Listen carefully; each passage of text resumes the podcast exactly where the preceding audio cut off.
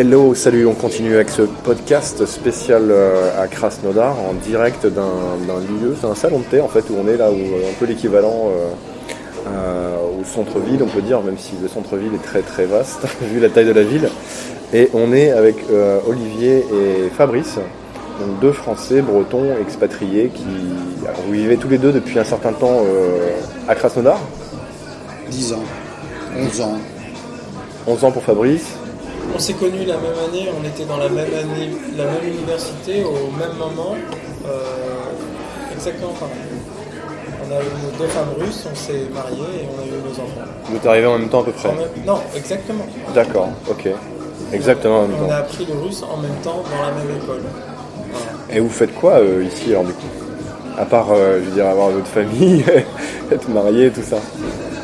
C'est la différence qu'il y a entre, pour moi, entre les expats et les, étrangers qui vivent en Russie. Alors je ne me considère pas étranger, pour autant, euh, euh, pour autant euh, il y a beaucoup des fois certains expats qui viennent, ils sont là pour 3 ans, 5 ans, ils repartent. Ouais. Et puis tu as le.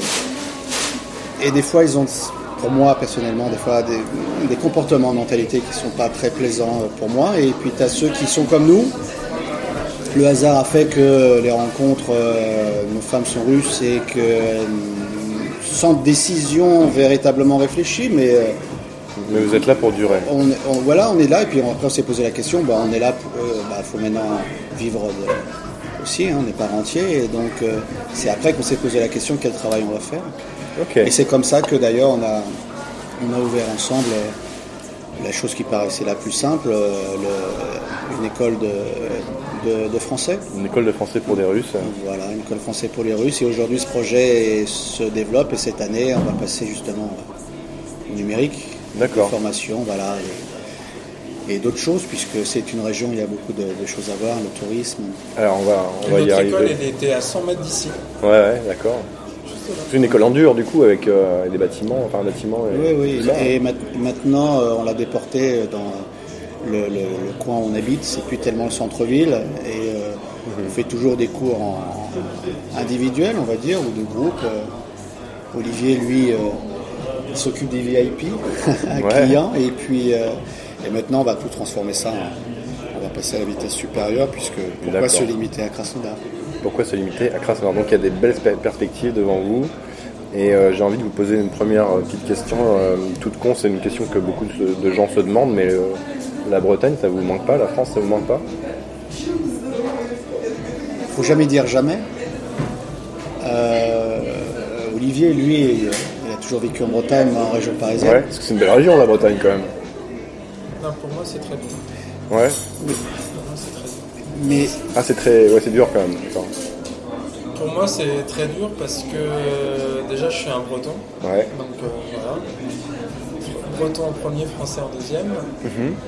Et, après, c'est la mentalité russe qui est dure pour moi. Euh, j'ai du mal à m'adapter à, la mentalité russe. Sur quel genre de. Quel genre de, Qu'est-ce que tu pourrais nous, nous dire là-dessus qui t'embête un peu? Les différences euh, dans l'éducation, et je les trouve euh, impolies.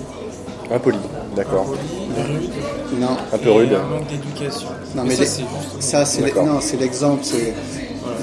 C'est non, pour donner l'exemple, c'est évidemment de ne pas tenir la porte, par exemple, ce genre de choses qui est une, évidence pour un Français. Mais c'est vrai que pour un Russe, euh, c'est l'histoire.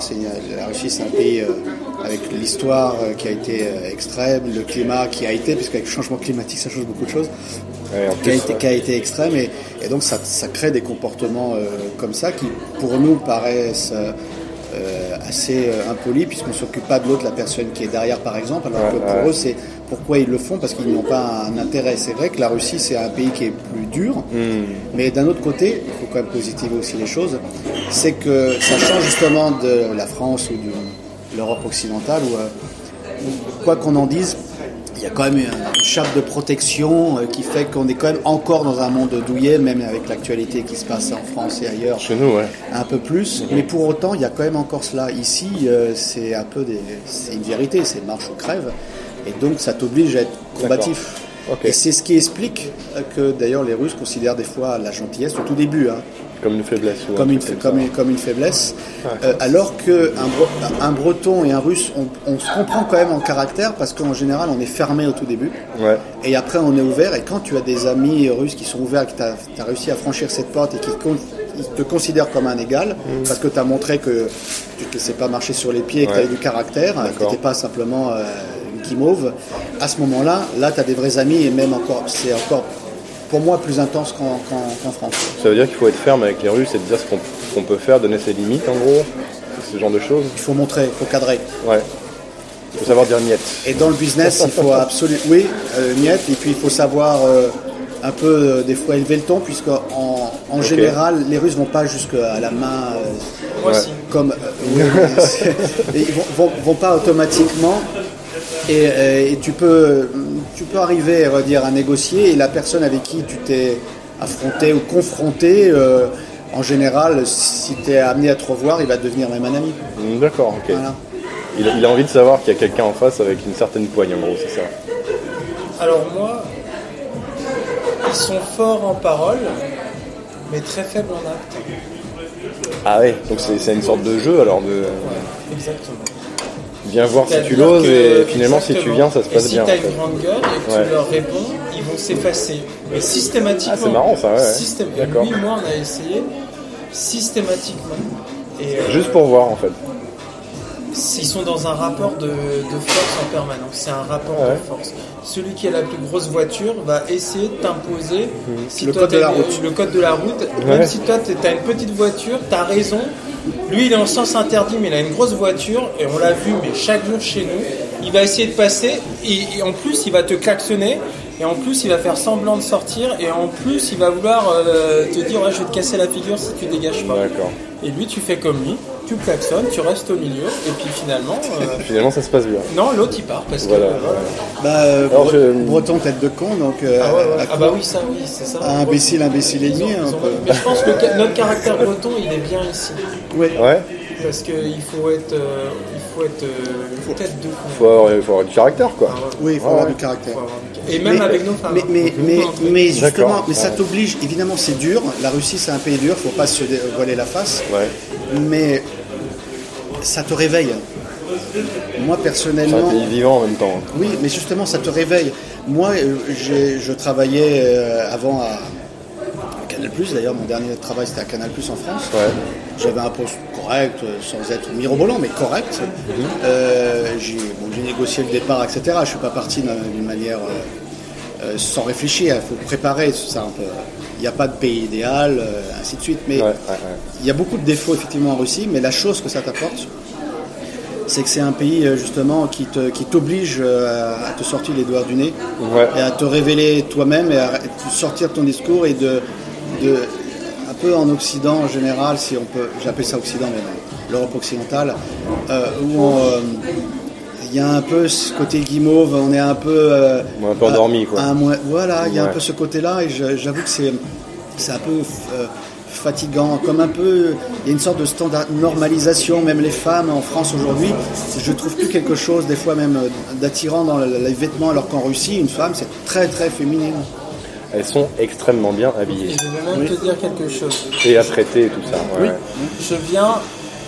Tout, hein, partout. Hein. C'est vrai que c'est pas une exception, c'est vraiment. Euh, je viens de rédiger un mémoire pour, la, euh, pour un master en France qui disait qu'en France, il faut supprimer les genres. D'accord, ouais. Ah, d'accord. Et eh ben, en Russie, c'est l'inverse. C'est exactement ça. Une femme sera une femme, un homme, il faut que ça soit un homme. Hmm. On n'est pas du tout dans un rapport euh, comme on veut égalitaire, égalitaire. Alors, il y a oui. des femmes et il y a des hommes. Voilà. Chacun a son rôle. Oui. Et euh, quelqu'un, un homme qui va se comporter de manière efféminée ou comme une femme, ça, passe exactement, ça va pas le faire. Et de la même manière, la femme, entre guillemets, elle va faire, euh, elle va toujours se faire belle, s'apprêter, bien se maquiller, et elle va être femme. Mais en attendant, elle attend un homme en face, et un homme aussi. Dans le village où il vient, il travaille, il rapporte euh, l'argent. Et il bricole. Et il bricole, mhm. et il fait le potager. Et la femme, c'est vrai, elle fait à manger. Et le chachlik. Et, ouais, et le, Ah, oui, ça, et la bannière, et la bannière aussi, non Un homme va faire le chachlik et le samagoun et le. Et la femme, bah, elle s'occupe des enfants, elle fait le ménage et elle fait à manger. Donc les rôles sont très très définis, chacun son, son précaré si on veut. Par contre, les deux sont indispensables à la vie commune. Et il n'y a pas de revendication, il n'y a pas une femme qui va dire je veux être un homme. Et, une, femme russe en général ne comprend pas justement, je dirais, l'ultra-féminisme, je dis pas le féminisme parce que l'égalité de salaire, etc., des droits, ça c'est tout à fait normal, c'est une évidence. J'ai une fille, je ne veux pas dire que ma fille va avoir moins de droits. Mais il n'y a pas, il a pas cette, cette euh, revendication qui est presque, qui pour moi est extrémiste, qui, qui casse qui casse un certain équilibre, mais ça ne veut pas dire que les femmes russes sont soumises, absolument pas. il y a plein de femmes entrepreneurs ici. Énormément, oui. Ça n'empêche pas de... Énormément, énormément. même euh, si je prends le cas... Il y a des femmes qui étaient directrices de colcos, c'est les femmes... qui dirigeaient 4000 hommes à l'époque. C'est possible, aussi. C'est une société... Alors, là où, dans ma famille, c'est matriarcal. C'est pas moi qui fais la loi à la maison, chez, chez mes beaux-parents, c'est pas c'est la mère qui commande à la maison, à la maison. Ouais. Et, euh, et, dans toute ma famille, c'est la femme qui commande à la maison. on est chez sa chez sa femme. Ah ouais, c'est marrant ça. Par contre, la femme touche pas la voiture. C'est pas le maître de maison, c'est la, la, maîtresse de maison. Quoi, Dans ma famille. mais un truc Alors ça dépend des endroits, du coup, tu dis. Moi, je parle que de mon expérience, mais j'aimerais être un peu des fois être le boss. Mais c'est pas le cas. Au moins un jour. non, elles ont. Non, mais ce que je veux dire, c'est qu'elles sont femmes, mais elles sont pas soumises. Ils ont énormément de caractère. Et si euh, on les embête, elles vont, euh, ça va barder. C'est si on essaie de rentrer sur leur plate-bande, elles les protègent en fait. Et dès qu'il y a une soirée, dans ma famille et que les hommes évidemment finissent dans un état euh, pas très clair, c'est les femmes qui mettent le haut là et qui disent stop, maintenant c'est à la maison.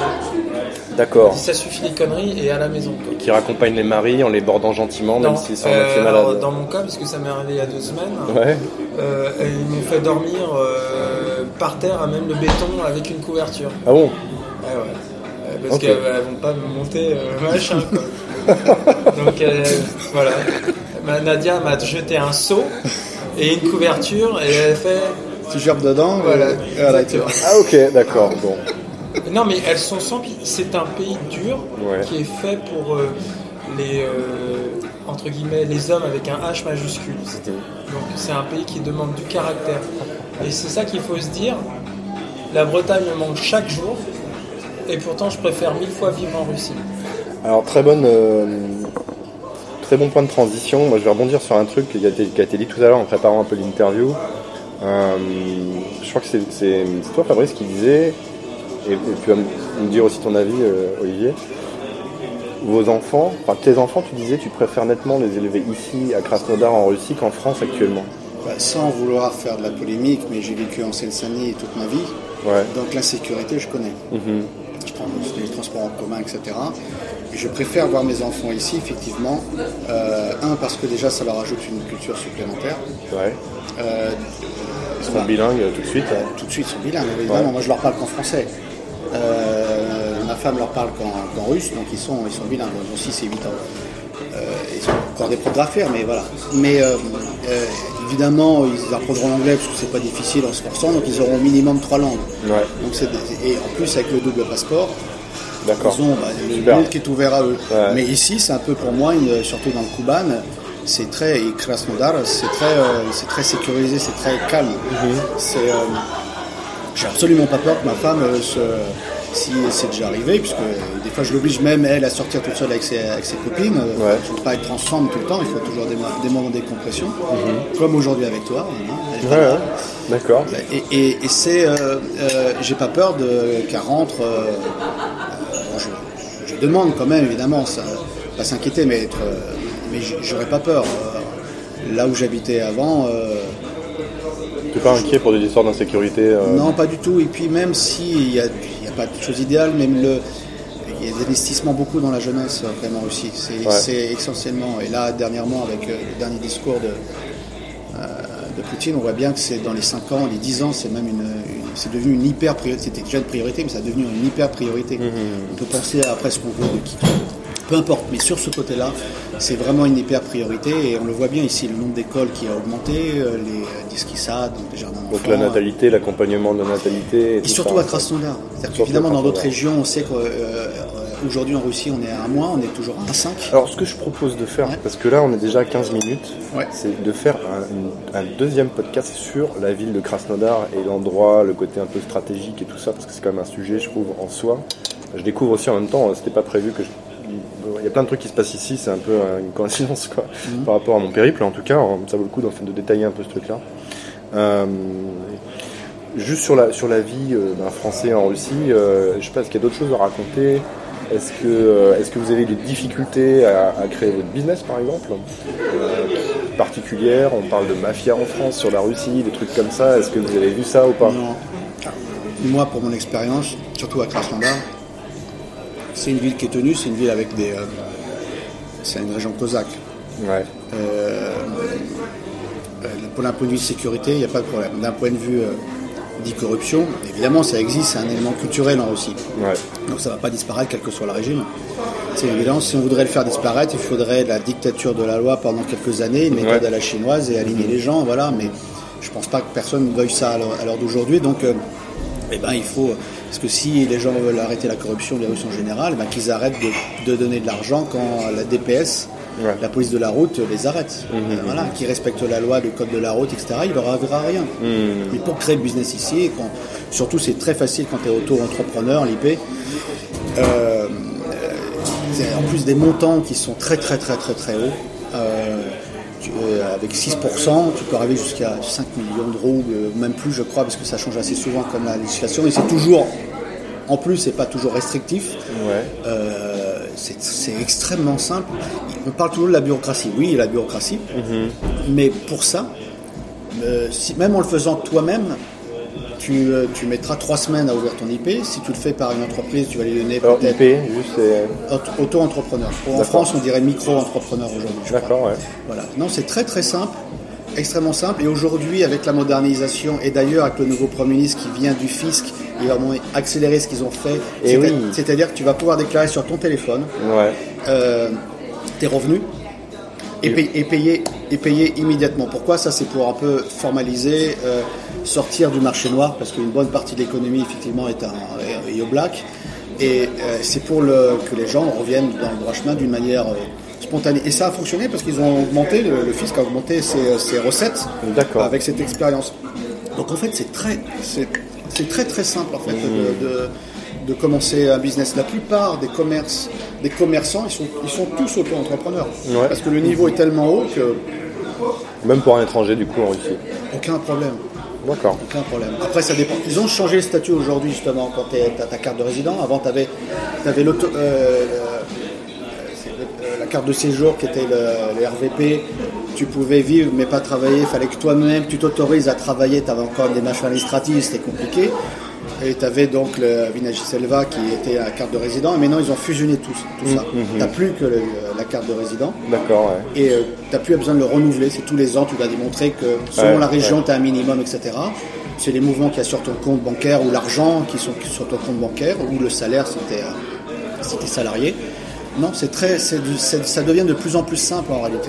Il simplifie de plus en plus. Il y a vraiment des progrès en route là. Hein. Oui, et puis même pour l'administration, euh, avant il y avait des administrations à droite, à gauche. Aujourd'hui, ils font des, centres administratifs euh, dans chaque micro-rayon de, la ville. Mhm.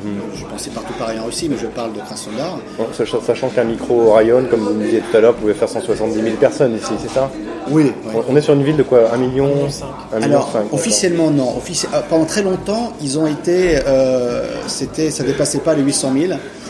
Mais ma femme qui travaillait pour la ville, l'administration de, la ville, il faisait des, recensements et le, le c'est la région, ne, euh, ne laissait pas euh, le temps pour faire le bon recensement. Alors même en faisant des fausses signatures, ils n'arrivaient pas à, dépasser le million. Pourquoi? Ils n'avaient pas le temps de compter tout le monde. Oui, non mais pourquoi? Parce que, euh, et, puis là, ils ont dépassé ça, mais parce qu'au-delà d'un million, il y a des subventions fédérales. Ah oui, d'accord pour la ville. Et certains ne voulaient pas, peut-être parce que des subventions fédérales pour aussi construire des logements sociaux. D'accord. Entre autres. Entre autres, il n'y a pas que cela. Et ils ont forcé, à un moment, c'était impossible de, de, dire qu'ils avaient 800 000. Donc, ils sont passés officiellement, on est à 1 300 000, un truc comme ça. Mais en réalité, euh, d'un point de vue statistique, On est certainement à 1 500 1 million 600. Ok. On, va terminer en quelques secondes pour dire bah, chacun, euh, on, vit bien à Krasnodar, c'est cool comme ville, non enfin, Mieux qu'en France. Mieux qu'en France. Ok. Sans problème. D'accord. Oui, oui. Il y a des choses que tu ne peux pas changer, donc il faut faire le roseau. Voilà il faut s'adapter qu'on a avec le caractère. Il y a des règles, une culture. Oui, oui, mais c'est tout à fait normal. Mhm. Euh, mais une fois que tu as fait ça, que tu as un objectif, et en plus quand tu viens, tu t'élimines un peu dans ta tête les côtés un peu négatifs, tu, mm positives un peu plus. De toute façon, c'est la meilleure façon de vivre sa vie, où que ce soit d'ailleurs. Où que ce soit. Euh, et euh, bah, oui, tu vis.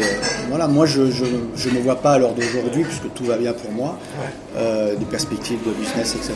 Je ne me vois pas revenir surtout tout, du moins je ne me vois pas revenir en région parisienne. Ok, d'accord. Ben, ça me paraît clair.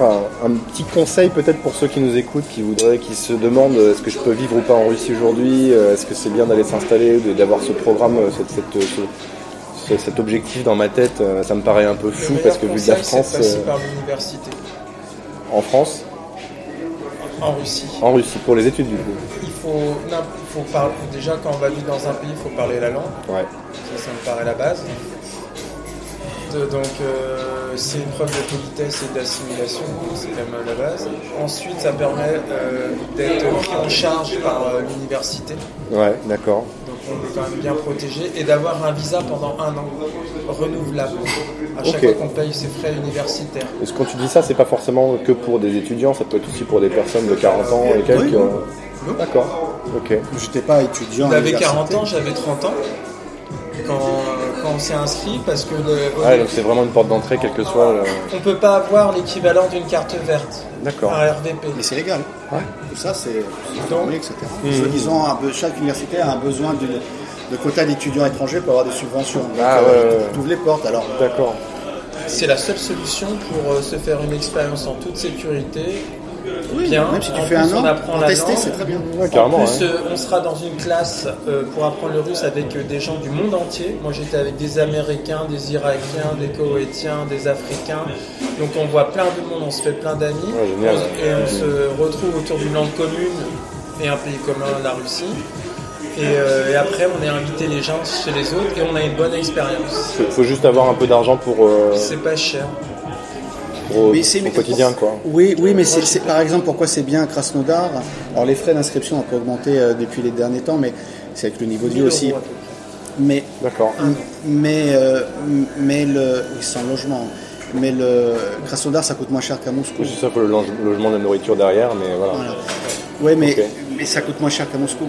Pourquoi il y a beaucoup d'étudiants étrangers vraiment qui viennent faire leurs études ici, puisque la Russie donne de plus en plus de bourses euh, avec son retour en Afrique, hein, aussi ouais, plus africain, mhm. parce que euh, euh, parce que ça coûte moins cher et puis la vie ici, euh, tu as plus de soleil, tu as plus de possibilités, tu as la montagne, la mer. Tu aucun problème quoi. Parce que là, nous on a un RVP et c'est des formalités à faire de manière personnelle. moi j'ai un RDP. Alors juste préciser. Un RDP c'est un visa de séjour de 3 ans. D'accord. Et après ce premier visa de séjour pendant 3 ans, on peut en faire un deuxième. On appelle ça un c'est un visa de séjour de 5 ans. Et c'est le maximum qu'on peut avoir. Il n'y en a qu'un seul maintenant. Ah, D'accord, ça se simplifie du coup. Ça se change. Mais, mais on doit tout faire tout seul. Si moi je parle de mon expérience, il y a un an et demi, j'ai dû passer un examen de culture russe, de littérature ah, russe, d'histoire russe, sur la loi russe. J'ai passé un entretien filmé où on doit parler russe. Mais c'est dingue, mais c'est génial. Enfin, et ensuite, ça m'a échappé, mais euh, il y a la partie médicale. Oui, non, d'accord, ça dépend. Il y a la partie médicale, il y a le dépistage, le rendez-vous euh, psychologique, etc. Il y a un dossier médical, il y a un dossier écrit. Une fois que tout ça, on reçoit un diplôme avec une apostille officielle. Mhm. Et, euh, après, c'est qu'une Et après, c'est des démarches administratives, mais dans mon cas, je sais pas si, on a un rendez-vous avec le FSB. Ah ouais, d'accord. Ils ouvrent un petit dossier. Alors, dans mon cas, oui. et ça a duré 3 heures. D'accord, ouais. À parler en russe à vitesse grand V. Ok. C'est bien, c'est formateur en même temps. Et là, ils sont montés jusqu'au mois, chez moi, aux grands-parents. Ah ouais, ouais d'accord. Ah ouais. Très bien. Non, c'est très dur. On va laisser trois petits points derrière ça. Je vous remercie d'avoir suivi ce podcast. On va se retrouver pour un deuxième épisode sur la ville et la région de Krasnodar avec les endroits un peu incroyables qu'il y a autour aussi, parce qu'on est dans une région hallucinante quand même. Et merci de laisser votre petit commentaire si vous avez une réaction, une suggestion, quoi que ce soit. N'hésitez pas aussi à me retrouver sur Instagram et YouTube en images. Merci et à très bientôt pour la suite. Merci à vous. Merci à toi. Thomas.